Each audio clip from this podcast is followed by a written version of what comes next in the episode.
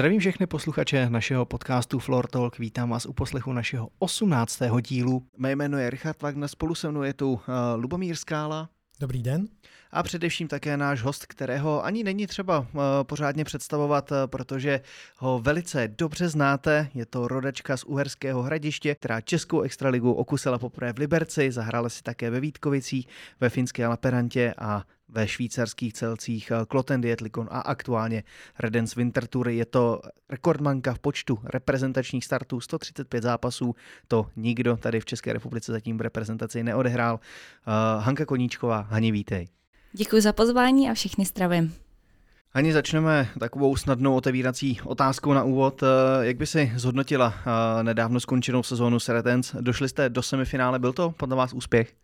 Myslím si, že jsme uh, takový tým opravdu, který pasuje do těch semifinálových nebo do těch čtvrtfinálových sérií, protože si myslím, že z Redens uh, jsem odehrála dvě sezony a vždycky ty čtvrtfinálové zápasy byly opravdu ty nejlepší, takže tam si myslím, že náš level je, byl tak jako dostačující, co se týká třeba kvality a to, jak nás i trenéři připravili, samozřejmě pak jsme narazili na Kloten, který vlastně vyhrál celou švýcarskou ligu žen, takže tam to bylo hodně těžké, ale nicméně jsme odehráli dva důstojné zápasy doma v Oberzénu, takže na to jsem pišná.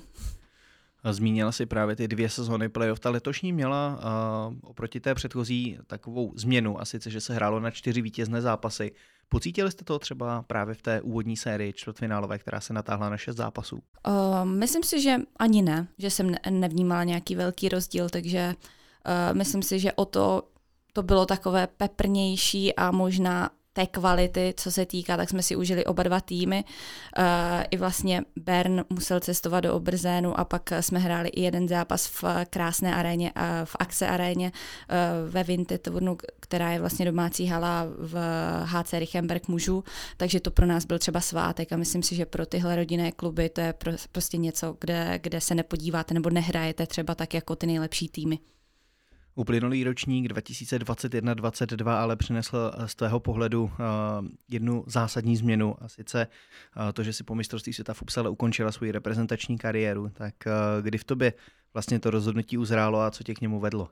Myslím si, že jsem odehrála opravdu velkou porci zápasů a nebyla jsem nějak vážně zraněná, i když uh, jsem před mistrovstvím nějaké samozřejmě zranění řešila, až to bylo koleno nebo třeba zlomený prs, si pamatuju, uh, že jsme řešili, uh, ale všechno se to vždycky zvládlo vlastně stihnout.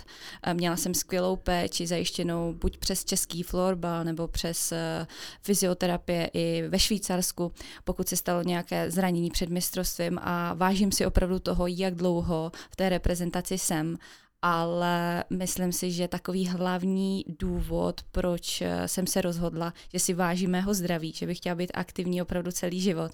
A ono, co si budeme povídat, není to úplně uh, zdravé opravdu trénovat takhle dlouho v takovém režimu a ještě na reprezentaci já mám opravdu takové jako vyšší nároky a pokud už uh, jsem jako více a více imunní vůči konkurenci, tak si myslím, že to je ten správný čas jako odejít. Pocítila si to pak třeba i během eh, té druhé poloviny sezony v klubu, že z tebe vlastně spadla taková, ta, řekněme, eh, tíha té reprezentace a zároveň, eh, že jsi měla trošičku, řekněme, víc času třeba na nějakou tu regeneraci, že už nemusela být v takové přípravě? Já jsem vždycky ráda jezdila na reprezentaci, ale máme velmi mladou generaci a cítím, že opravdu už si nepotřebuji sobě něco dokazovat a hraju florbal opravdu, že mě to baví. A pokud tam přijdou nějaké dílčí úspěchy s klubem, tak jsem za to ráda a ráda chodím do klubu, do party hole, kde se cítím skvěle. A vážím si teďka třeba víc volnějších víkendů, ano, protože to samozřejmě, pokud jedete na, někde na soustředění, pak je tam mistrovství, je to docela časově náročnější, takže uh, nicméně nějakou tíhu a volnost, docela dobrá otázka. samozřejmě uh, připravuju svoje tělo na nějaké uklidnění, takže už tak neblbnu a myslím si, že, že trénuju dostatečně a florbal mě baví, takže možná, že nemám takový ten stres, že musím nějaké individuální tréninky podstupovat, protože když jsem byla v reprezentaci, tak mi to přišlo prostě normální dělat něco navíc. V té reprezentaci si odehrála toho opravdu hodně, byla si celkem na osmi šampionátech, šest seniorských, dva juniorské. Jak na celou vlastně tu reprezentační kariéru vzpomínáš? Krásně, i když vlastně nějaký hmatatelný úspěch, mám jenom jednu medaili vlastně ze San Galenu bronzovou, pak samozřejmě úspěch eh, s juniorkama v Olomouci, tak na to se hezky vzpomíná, protože mám hezkou galerii vystavenou opravdu těch mých úspěchů, takových těch cených i nebo i drezy, kde, kde jsem hrála, tak toho si vážím, ale opravdu, co mě obohacuje, tak to jsou ty zážitky s lidma. Ať už to byly uh, zážitky s trenérama, pod uh, trenérským vedením a je jedno opravdu, které tam bylo, protože uh, i ty negativní samozřejmě zážitky nebo zkušenosti vás uh, posilní a já rozhodně ráda na to vzpomínám. I na ty úspěchy, i na ty neúspěchy. Říkala jsi, že máš doma takovou galerii těch mm-hmm. úspěchů a drezů. Plánuješ třeba v budoucnu muzeum Hanky Koníčkové?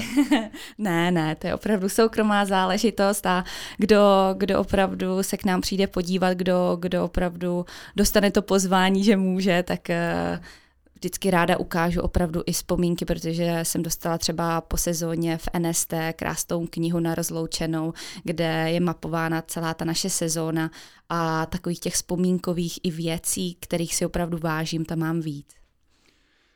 Které z těch mistrovství v tobě zanechalo nejvýraznější vzpomínky a já to ještě rozšířím o dotaz od fanoušku, které z nich bylo nejemotivnější?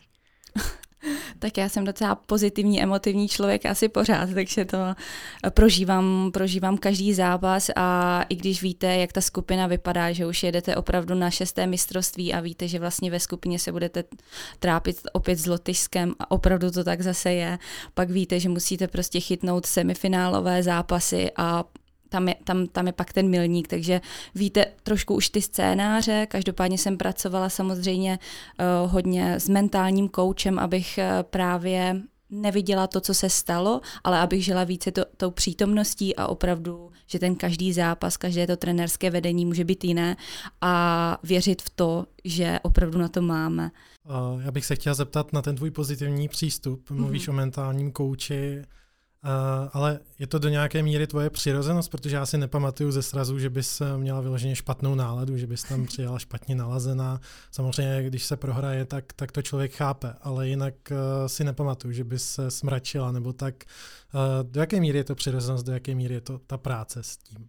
Je to asi obojí, je to obojí, protože uh, něco zvládám, um, si myslím, zvládnou sama, ale někdy, a nebojím se říct, že ta pomoc je potřeba i zvenčí a pokud ta možnost byla, pokud jsme měli mentálního kouče, protože třeba i ve Finsku ta zkušenost byla vynikající, eh, tak eh, jsem byla za to moc ráda, že ta možnost je i v reprezentaci a opravdu jsem toho využívala, protože samozřejmě každý řeší nějaké své problémy, práci, školu, cokoliv, partnerské vztahy a ono se to jako automaticky může promítat i do toho sportovního výkonu.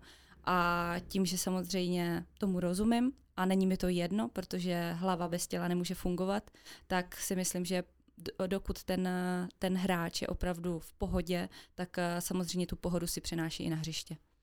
Patříš, řekněme, do eh, přelomové reprezentační generace. Eh, byla jsi vlastně u první medaile v juniorkách v roce 2010, o rok později i v ženách. Vnímáš to tak, že vlastně vy jste byli a pořád jste taková ta velmi silná generace, taková ta průkopnická, řekněme? Bylo super teď, když mi eh, vyskočilo na Facebooku, že to vlastně slavíme nějaké výročí, zrovna v Olomouci s juniorkama a všechny vlastně hráčky, které to absolvovali, tak to tam začali uh, sdílet a pro takový ten žens, ženský florbal to opravdu mohl by ten startovací impuls, že to děláme dobře, že máme na to ty kvality, se opravdu rvát eh, se Švédskem, s Finskem, se Švýcarskem a, a uh, i teď si myslím, že ta juniorská kvalita jenom stoupá a za to jsem moc ráda. Jak je to vlastně pro tebe to období tehdy bylo? Byla si čerstvě dospělá holka na krku dvě velké světové medaile? Byl to asi takový jako přirozený postup, protože když se podíváte na tu moji kariéru, tak jsem z Ferského Brodu šla v 15 letech do Liberce. Tam jsme vyhráli vlastně uh, už uh, vlastně s ženami bronz hned ten první rok a dostala jsem v 17 letech pozvánku do ženské reprezentace, takže samozřejmě ty úspěchy se tak nějak postupně zvyšovaly a nebyly to nějaké úplně wow, teďka zlato, teďka nejlepší hráčka, protože nikdy jsem nepatřila asi úplně k výrazným střelkyním, nepatřila jsem k nejlepším obránkyním a možná, že to mě zdobilo uh, to si zachovat takové to své já, tu pracovitost a pokud ten talent někdo viděl a rozvíjel, tak jedině dobře, takže si myslím, že ten vývoj byl postupný. Který momenty ze své reprezentační kariéry by si nejvíc vypíchla? Co ti jako nejvíc utkví v paměti, když se, když se řekne reprezentace? Reprezentace určitě první mistrovství ve Švédsku pod panem Marksem. Eh, tam si pamatuju, že jsme bydleli na zámku, tak eh, to byla opravdu eh, krásná akce, krásné prostředí a to mě ovlivnilo v tom ženském opravdu spadnout do toho ženského florbalu v reprezentaci, učit se o těch starších a toho si vážím, že jsem zažila tu generaci, která byla velmi úspěšná přede mnou a mohla jsem s nima hrát na hřišti a teďka v, t- v té novější historii si myslím, že asi Neuchâtel asi vede, jelikož, jelikož tam jsme byli opravdu nejblíž, co se týká postupu do finále. Zmínila si, že jste bydleli na zámku. Mm-hmm. Jaké to vlastně bylo eh, mít takové to prostředí pro mistrovství světa? Bylo to pro vás třeba nějakým způsobem i inspirující, motivační? Měli jste třeba postele s nebesama a podobně? No, budeš se divit, ale měli. Tam eh, byly uh, pokoje různě uh, velikostně samozřejmě udělané a samozřejmě někdo měl i třeba výřivku, někdo měl vanu, no to prostě krásné prostředí se vším všudy. A i to prostředí, kdy jsme tam vlastně bydleli a měli jsme to soukromí s krásnou zahradou, tak, tak jsme se uzavřeli do takové bubliny a, a v té době to nebylo něco, že bychom se tím jako chlubili, protože samozřejmě Instagramy a podobně neexistovaly, samozřejmě ta starší generace v tom vůbec nejela, já si pamatuju, že jsme tam s Ondrou Zamazalem točili uh, v podkroví nebo někde prostě nějaké medailonky a byli jsme z toho wow, tyjo, že budeme jako populární. Uh, takže měli jsme tam moc hezké zázemí. Byla to pro vás o to větší motivace se dostávat dál, dál, dál tím turnajem, abyste si tam ten pobyt prodlužovali? to nevím, to nevím. Každopádně mě bylo 17 let, takže mě zajímaly úplně jiné věci asi, než to, jak se žije na zámku. Ale, ale možná ano, protože to bylo vlastně poprvé, kdy česká ženská reprezentace hrála v semifinále na mistrovství světa. A asi málo kdo to ví, ale do té doby to byl vlastně nepřekonatelný milník se tam mm-hmm. dostat a od toho roku 2009 tam hrajeme pravidelně, i když zatím medaile z toho byla jenom jedna. Uh, jak vnímáš ten progres uh, vlastně během těch let, kdy jsme poprvé, poprvé hráli semifinále až doteď do mistrovství světa v Upsale? Tak možná, že máš pravdu, že to ten vliv na to nakonec mělo, ty si to takhle zmínil. Uh, myslím si, že ten progres je vidět, že každé to trenérské vedení mělo svůj rukopis, tak jak eh, florbal se vyvíjí, co se týká kvality, kondice, eh, co se týká toho zázemí, co se týká toho servisu i okolo, tak to dodává těm hráčkám opravdu lepší startovací čáru, než třeba jsme měli na začátku nebo než jsme vstupovali do reprezentace. I co se týká materiálu, vlastně sledování ostatních týmů, tak ty trenéři dneska podle mě začínají úplně někde jinde, než eh, tomu třeba byl pan Marx nebo, nebo třeba i uh, Karolína Šatlíková a Mára Šteglová. Ty jsi před malou chvilkou zmínila právě to výročí 8. Eh, května, to bylo, kdy vlastně juniorky, eh, tady vaše generace eh, získala ten bronz v Olomouci. Bylo to před 12 lety, my jsme k tomu chystali článek a když jsem se bavil s holkama, tak mi řekli, že v zápase o třetí místo bylo klíčovým momentem zranění Gabči Žurkové, tak jak na tohle vlastně vzpomínáš na to a jak moc vás to vlastně v tom ovlivnilo. Připomeneme to i tady v podcastu. Já si myslím, že velký rozdíl, co vnímám v tom juniorském a ženském florbale, je právě to, že opravdu ty vazby tam máte daleko silnější. Že vlastně jste v tom věku, kdy ty kamarádky jsou opravdu vaše kamarádky a žijete opravdu a chcete žít ty životy za tu druhou. A tehdy Gabča tam měla opravdu jako fakt eh, špatné zranění nebo narazila opravdu hlavou do toho mantinelu. Uh, takže, takže jsme se báli a uh, byl to, byl to moment, kdy vlastně se to do té doby nestalo a člověk neví, jak jako má reagovat, protože samozřejmě v tu chvíli jde jako florbal stranou a bojíte se, aby samozřejmě všechno bylo v pořádku, co se týká zdraví. Svou reprezentační kariéru si nakonec eh, uzavřela v Upsale, bohužel se smutným koncem. Nesla si to hodně těžce, že jsi se rozloučil opět čtvrtým místem? Hmm, čím jste díl v té reprezentaci a nemáte tam možná opravdu tu radost na konci jako z vítězství, tak je čím dál víc jako těžší se připravit eh, hlavně psychicky třeba na další cyklus. Eh, I když vlastně zdravotně mm, i časově bych to zvládala, tak uh, opravdu si myslím, že to pro mě ve 29 letech tehdy v Upsale uh, stačilo a jsem za to vděčná, ale nechci pokoušet, co vydržím jako ještě víc a víc. A rozhodně uh, holkám budu fandit a budu přát, pokud je uvidím, že opravdu ten úspěch uh, budou mít. Přípravu na ten samotný šampionát eh, hodně ovlivnil COVID a směrem k mistrovství eh, byly potom vidět eh, samozřejmě určité posuny. Jaké to vlastně bylo být rok bez mezinárodního florbalu a pak do toho znova naplno skočit? Paradoxně mě to asi pomohlo tím, že vlastně nebyla jsem tak dlouho ve Švýcarsku a docela jsem si zvykla na ten život, na tu mentalitu těch lidí. Samozřejmě jsem tam měnila po roce klub, z Klotenu jsem šla do Redens, takže to pro mě bylo docela náročné a kdybych ještě měla do toho řešit reprezentaci, možná ještě nějaké cestování, tak mě to možná v tu, v tu dobu ještě ublíží.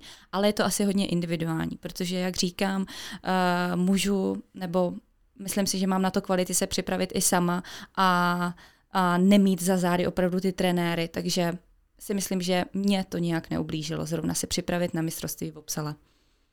Jaká vlastně ta příprava potom byla? Protože potom už byla v závěru logicky velice intenzivní, končili jste to soustředění v Malaze, tak uh, jaké pak bylo i ten výlet za sluníčkem? Uh, Malaga pro mě byla uh, příjemné překvapení. Samozřejmě někdo na to má názory, že jsme jezdili na kole na tréninky tam zpátky, nebylo to úplně blízko hotelu, ale bylo, byla to příjemná změna a myslím si, že pokud každý den takhle vyjde slunce a můžete trávit ten čas v takovém prostředí, že ta nálada toho týmu se pak promítne i do mistrovství. No bylo to vidět, protože mistrovství světa se začaly skvěle, porazili jste Švýcarsko, skupinu jste vlastně vyhráli, bylo pak hodně velkou bolestí ta semifinálová porážka s Finskem, protože to znovu bylo hodně blízko. My se tady bavíme možná hlavně Uh, nebo si se ptal třeba o mě, jestli mě to nějak ovlivnilo, uh, ta koronavírová pauza, ale myslím, že, myslím si, že vlastně vliv na celkový ten tým to mělo. A my jsme neodjížděli si myslím z nejlepší uh, kondicí i co se týká florbalových jako takového toho můdu, že si opravdu v těch lajnách stoprocentně věříme, rozumíme uh, a byly tam takové detaily, které možná, kdyby nebyl, nebyla tak dlouhá pauza, tak uh, se tak nepromítnou na konci toho mistrovství světa. Takže máš pravdu, že nějaké klíčové zápasy se, uh, jsme zvládli, každopádně opět eh, jsme nezvládli eh, semifinále a případně pak eh, zápas o třetí místo.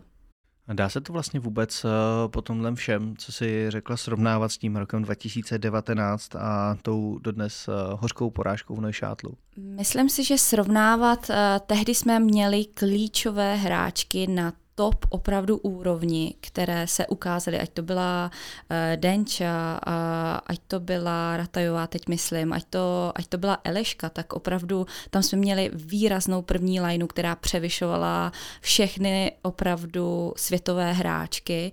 A Myslím si, že Saša chtěl pokračovat i v tomhle rozpoložení do Upsaly a myslím si, že se mu to trošku nevyplatilo, protože zrovna si myslím, že v Upsale eh, měli formu jiné hráčky. Pojďme teď eh, od národního týmu na chvilku. Máš za sebou a stále budeš eh, skvělou kariéru i na klubové úrovni. Pojďme ale na úplný začátek. Kdy a jak si vlastně začala s florbalem? To byla mimochodem jedna z nejčastějších otázek od fanoušků. Začala jsem s florbalem s přestupem eh, vlastně na druhý stupeň do Uherského Brodu, kde jsem se dostala do sportovní třídy a tehdy vlastně učitel Tomáš Králík eh, byl zapálený do nového sportu, do škol. Eh, samozřejmě dostali jsme vybavení a tehdy já jsem tancovala aerobik dlouhou dobu ještě se sestrou a měli jsme skvělou skupinu taneční, takže jsem ještě nějakou dobu, pár let vlastně kombinovala florbal s aerobikem a pak v deváté třídě jsem se rozhodla plně jenom pro florbal. Zmínila jsi, že, děla, že jsi dělala aerobik. Mm-hmm. Baví tě to ještě i dneska? Zpestřuješ si tím třeba přípravu?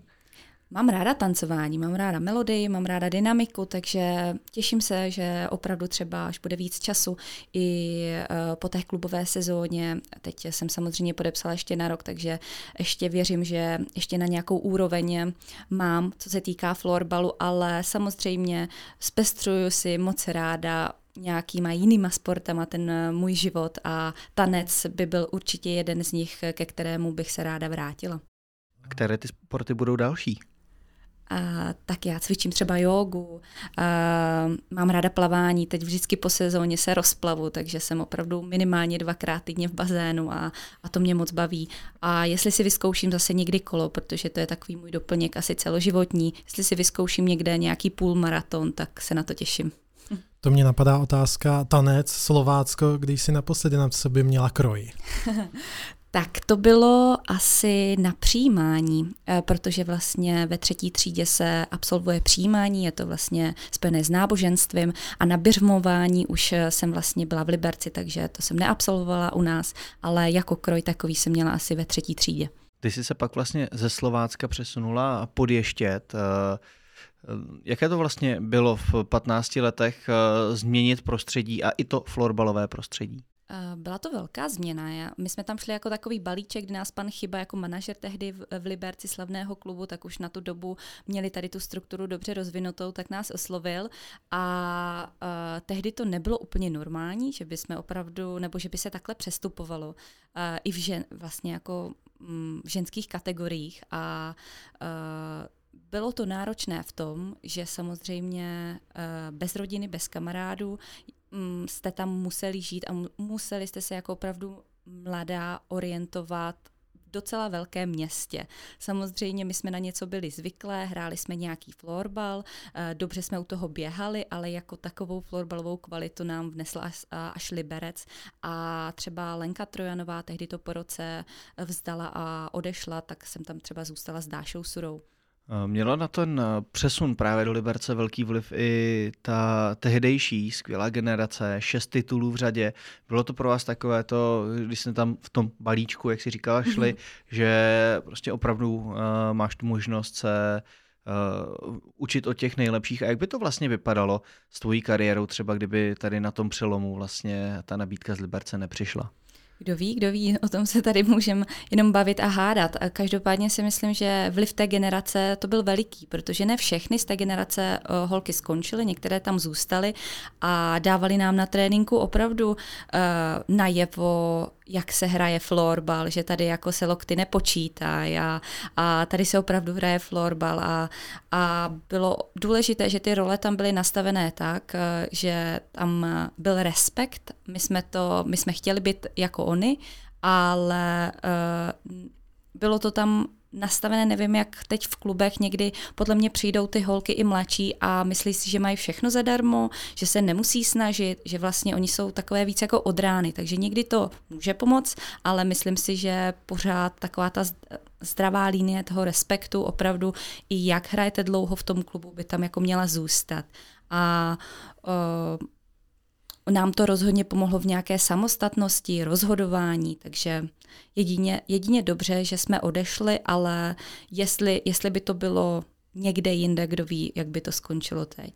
Po nějakých osmi letech v Liberci, tak si mm-hmm. během vlastně svých začátků studia na vysoké škole se ti otevřel svět a odešla jsi do Finska. Tak jaký to bylo? Jaký bylo získat ten finský titul a obecně vím, že na to ráda vzpomínáš, na ten rok ve Finsku. Jo, to máš pravdu. Máš pravdu, protože v Liberci jsem eh, vlastně v těch 25 letech pak eh, zvažovala, že ten nějaký ten posun florbalový, i co se týká třeba reprezentaci nebo mé kvality, mm, abych se podívala opravdu, co je, co je za Českou republikou a mm, cítila jsem, že ten posun je potřeba, že jsem v nejlepších letech a tam se nabízela i otázka, že jsem dokončila vlastně bakalářské studium a rok jsem měla vlastně na to toho využít před, před nástupem na magisterské studium.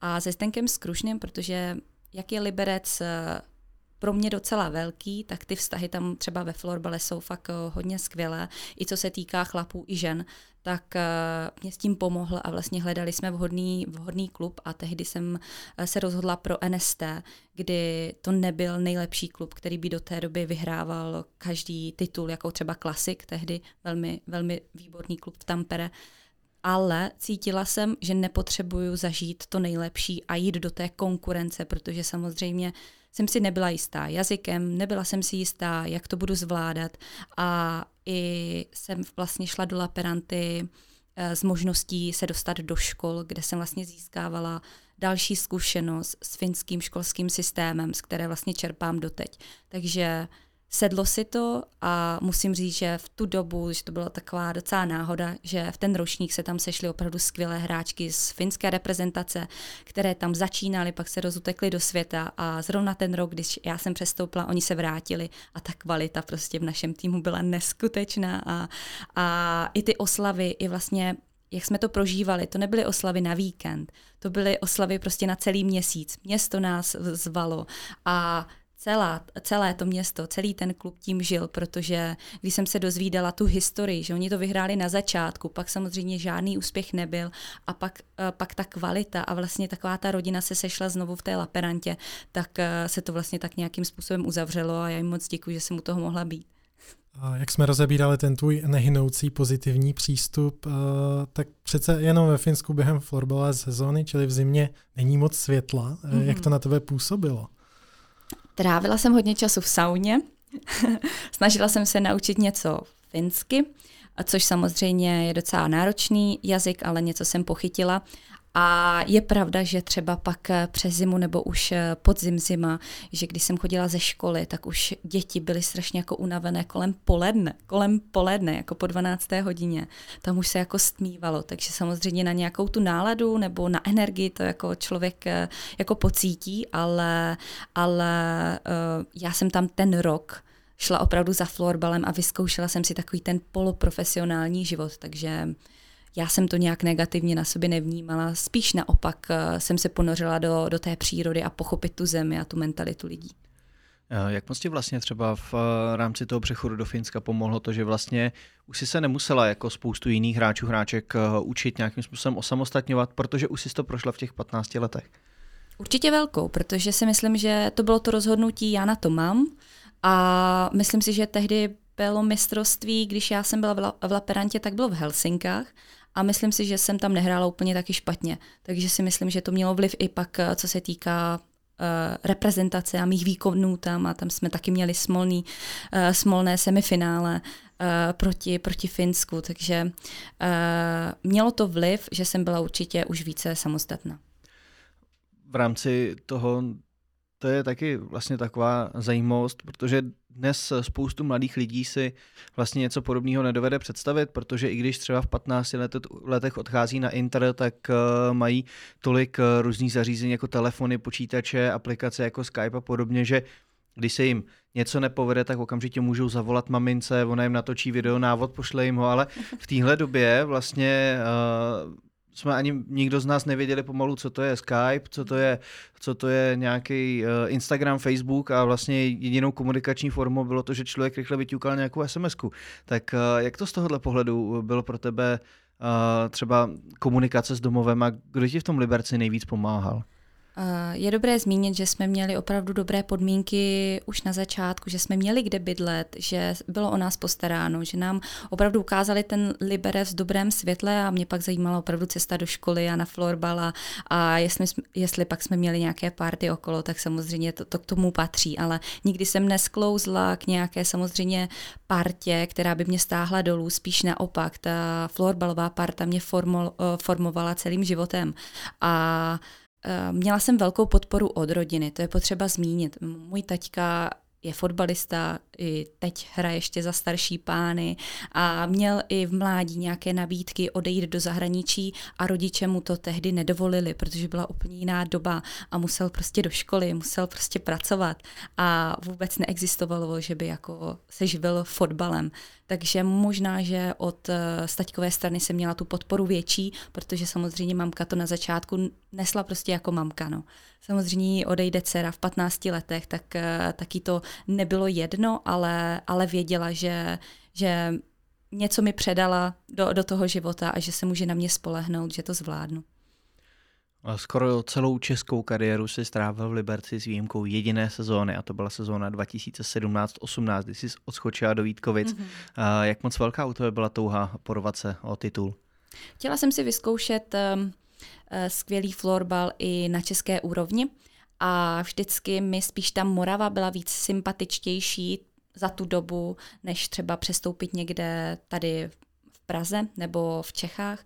A takže tehdy s Vítkovicema jsme se dohodli na rok, bylo to hodně specifické, protože já už jsem tehdy pracovala na částečný úvazek ve škole, do toho jsem si dodělávala toho magistra a, a museli tam být nastavené jasné limity, jak často budu jezdit samozřejmě do Vítkovic, protože jsem žila stále v Liberci a vlastně jaké zápasy absolvuju. Takže tam byla opravdu výjimka na tréninky, ale jinak zápasy jsem odjezdila všechny. A musel být eh, samozřejmě s tím eh, v pohodě. Celý tým i holky museli to respektovat a uh, nějak uh, vzdáleně na to vzpomínám opravdu dobře, protože tohle tam tehdy fungovalo a nebyla tam nějaká závis a Háňa si přijede jenom na pátek a hraje. To tam prostě nebylo. Takhle to holky respektovali a byli rádi, že jsem tam ten rok absolvovala, takže si myslím, že, že, že to bylo dobré rozhodnutí. No nakonec si jim to všechno vykompenzovala tím golem v prodloužení. Tak... To by eh, mohl kdokoliv, to by mohl kdokoliv, ale, ale člověk, když tomu dává něco navíc a ví, jako proč tam jezdí a já jsem jednu seminárku dělala tam druhou na zpátek, takže mě spíš tady to rozložení, kdy jsem viděla, že si můžu dělat v pořádku školu, že získávám zkušenosti s dětma ve škole, tak mě spíš tohle pomáhá pak se plně soustředit i na florbal, že nepotřebuji mít úplně ty luxusní podmínky, a 24 hodin se fokusovat opravdu jenom na florbal. Takže to vyšlo. No jaké to ale bylo, ty emoce po tom, co si vlastně dokázala rozhodnout to superfinále před plnou Ostravou arénou, čili vlastně před domácími fanoušky? Boží, úplně boží, protože do té doby jsem třeba s Libercem takovýhle velký zápas nezažila a ty úspěchy s Libercem já jsem zažívala opravdu na začátku, ale Liberec mě naučil především i prohrávat a vlastně uh, já to teď nemyslím špatně, ale vlastně jak se poprat s tou prohrou nebo s těma prohrami. To mě naučil hlavně Liberec Liberec a měli jsme tam skvělé sezóny, měli, jsme tam, měli jsme tam skvělou partu v Liberci, ale nějaký ten velký úspěch tam chyběl. Takže pokud eh, jsem si pak vyzkoušela výhru velkou v, v krásné aréně v Ostravě, tak to pro mě byl rozhodně zážitek tady v České extralize.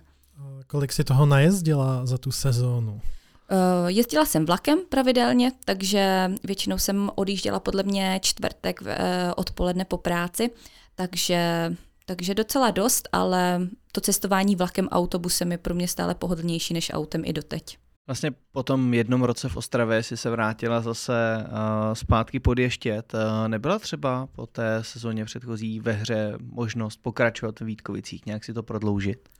Po každých takových těch mých výletech, ať už to bylo Finsko, nebo klidně ty Vítkovice, nebo i teď třeba ve Švýcarsku, tak se musím, docela se divím, že těch nabídek bylo až dost.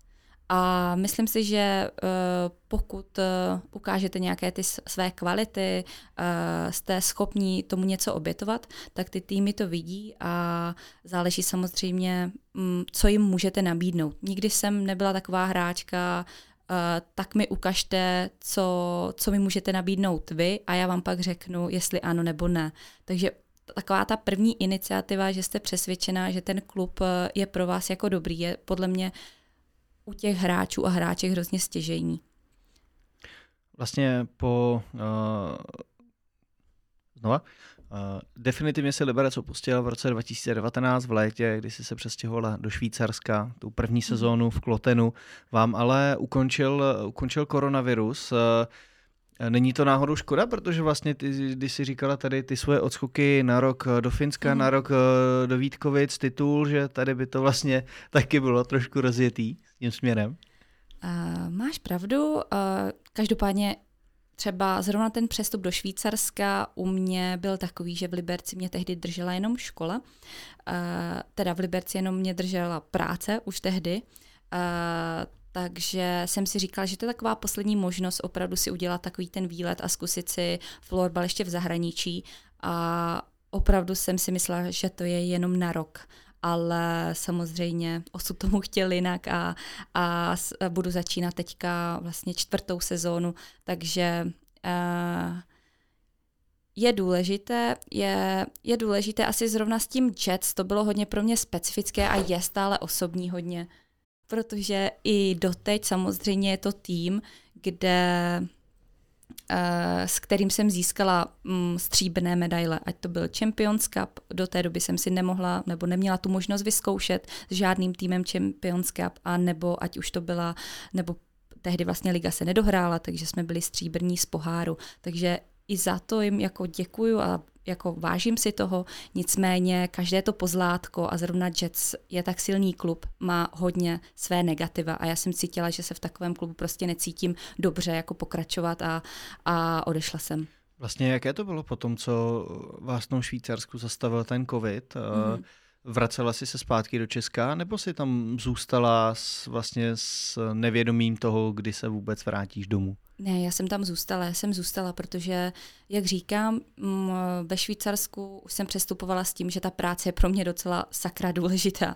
Takže vlastně já jsem se tehdy rozhodovala hlavně mezi Piraňouchur uh, a mezi Čec a vlastně Čec tím, že to je i více mezinárodní samozřejmě region, takže v Curychu ta práce pro ty cizince je daleko snažší než v Churu v kantonu, kde vlastně já jsem s Němčinou šla opravdu na tom nejnižším levelu, takže pokud neumíte německy, tak vlastně jako já jsem se tehdy mohla opřít o Němčinu a teda o angličtinu a to vyšlo a, a vlastně dostala jsem se na pozici asistenta do školy, takže, takže pro mě tehdy bylo velké rozhodnutí jít do Čec právě kvůli práci tehdy tu nedokončenou sérii playoff, tak uh, jste právě hráli proti Redens, kam si se v mhm, následujícím mm-hmm. roce přesunula. Uh, věděla jsi už v té době, že tu další sezónu strávíš v tom uh, Winter Touru, anebo přišlo to jednání právě až po té sérii, po sezóně? Až po sezóně, až po sezóně, protože vlastně uh, z jejich strany uh, byla příležitost pokračovat a já jsem si uvědomovala, že můžu zůstat v Jets, můžu mít ty medaile,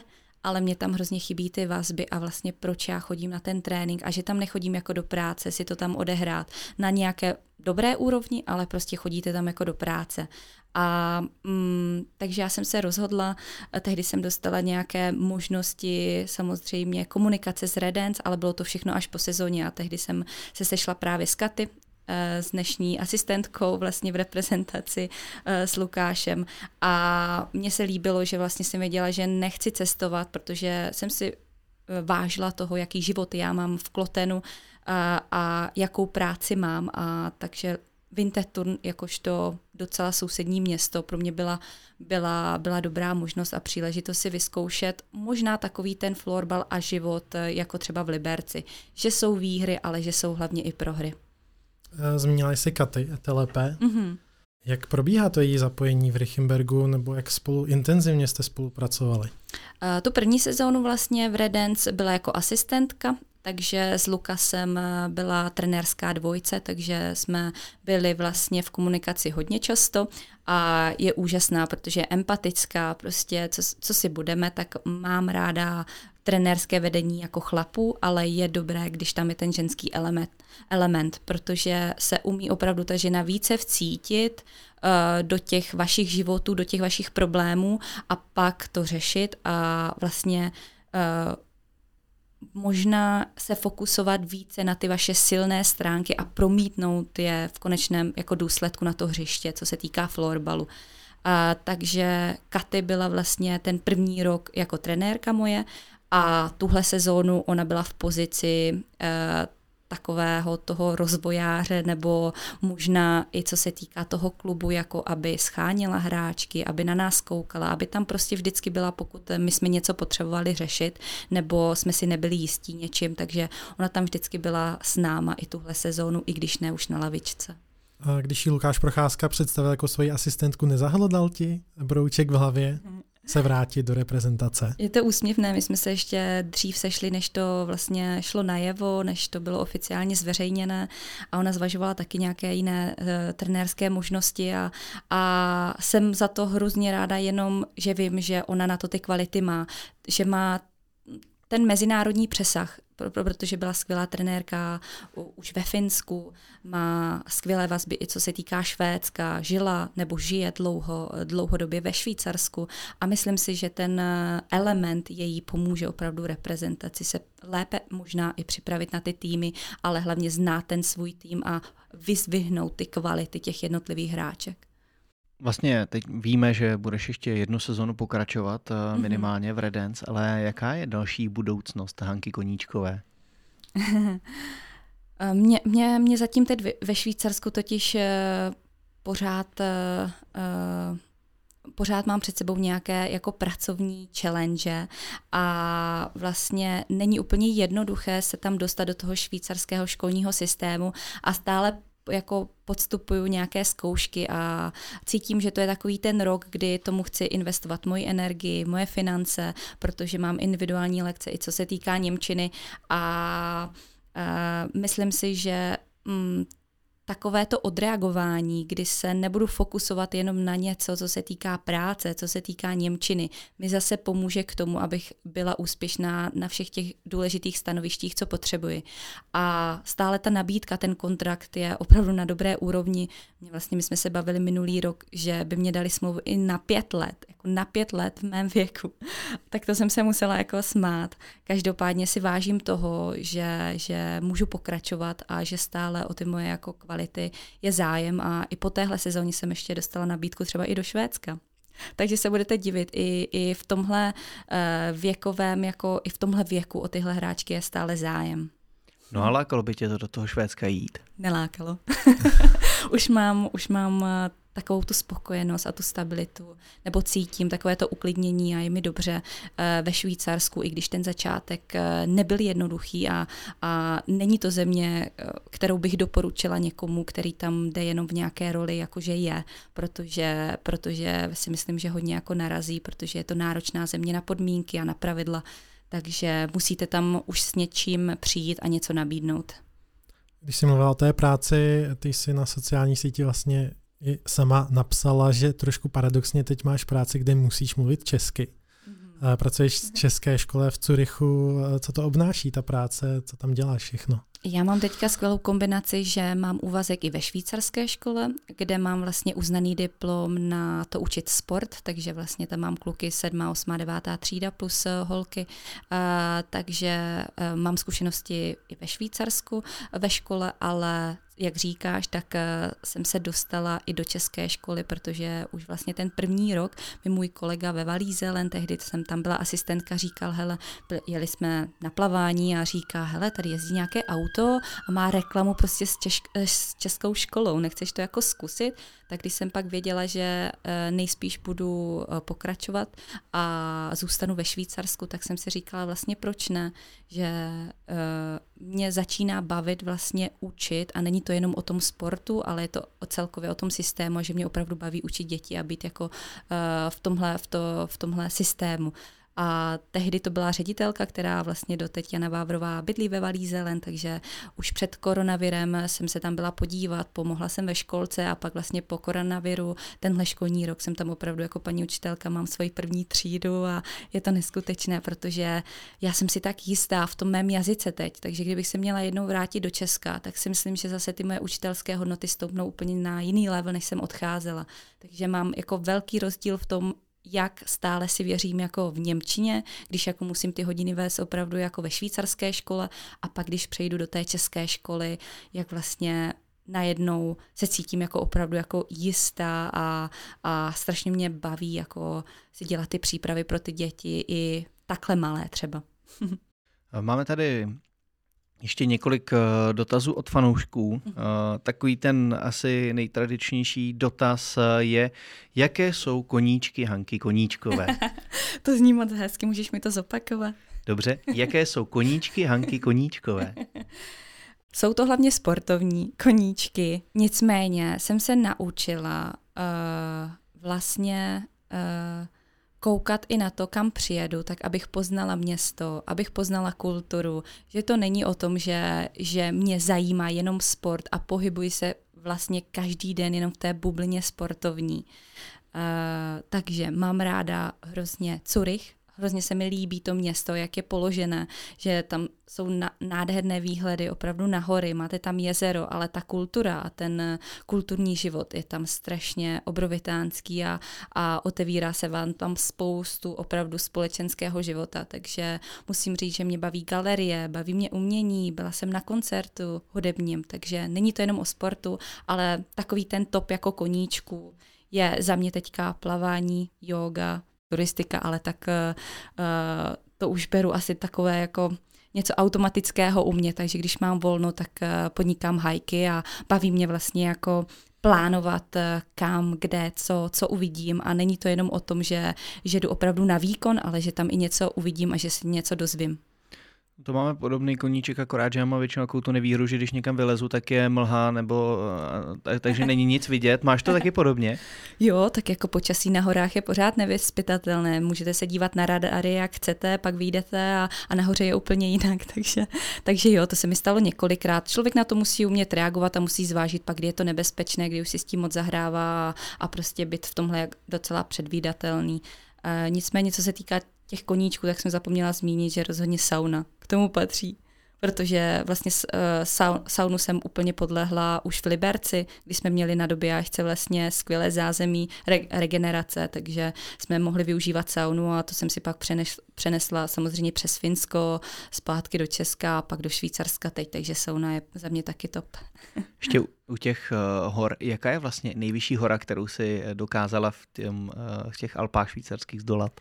Uh, musím říct, že já nemám ráda takové ty výstupy na nejvyšší hory, protože mně se líbí právě v tom prostředí, kde je ta vegetace, kde je ta flora, kde, kde je prostě fauna, kde to žije, kde, kde cítíte ten život. Takže mě pak to lození jako po těch eh, kamenech natopy a dosahovat tady těch limitů a mě prostě nebaví. A necítím ten život, nedodává mi to tu energii zpátky, co já třeba potřebuju, proč já chodím do přírody. Takže ano, mám ráda výšlapy, ale není to do 3000 metrů. A když bych měl položit trošku hloubavou otázku, tak když se budeme držet hesla ve zdravém těle, zdravý duch a když jsem se připravoval na ten podcast, tak jsem se poměrně už jenom zapotil, když jsem viděl všechny ty příspěvky na Facebooku. A co ti vlastně pohyb v životě dává? Uh, uklidnění, radost, uh, motivaci, protože dokážu v pohybu skvěle přemýšlet, uh, mám skvělé nápady, a to se nebavíme, že si jdu tamhle zaběhnout do, do našeho lesa třeba, ale je to vlastně v to, když jdu třeba z autobusu domů, je to prostě v každodenním jako pohybu, který si člověk ani neuvědomuje, ale vlastně kouká, jak se ten život mění, vidí vlastně ten život opravdu, jaký je a to uvidí jenom, když se opravdu pohybuje. Takže mě to dodává opravdu takovou tu zkušenost a mm, z čeho pak můžu třeba se rozhodovat uh, dobře, protože ono se to hrozně zdá na okolí, že vlastně vždycky jsem se rozhodla v ten ročník a v ten ročník jsme se někde pohybovali na prvních místech, ale za, za, za tou skořápkou je strašně moc práce a uvědomění si ho vlastně proč. Už jsme prošli celou tvoji kariéru, eh, která byla hodně bohatá a ještě snad bude chvíli. Eh, nicméně z těch všech hráček, se kterými si v kariéře hrála, dokázala bys poskládat ideální pětku nebo i golmanku samozřejmě, takže šestku? které by si samozřejmě byla ty jako základní kámen?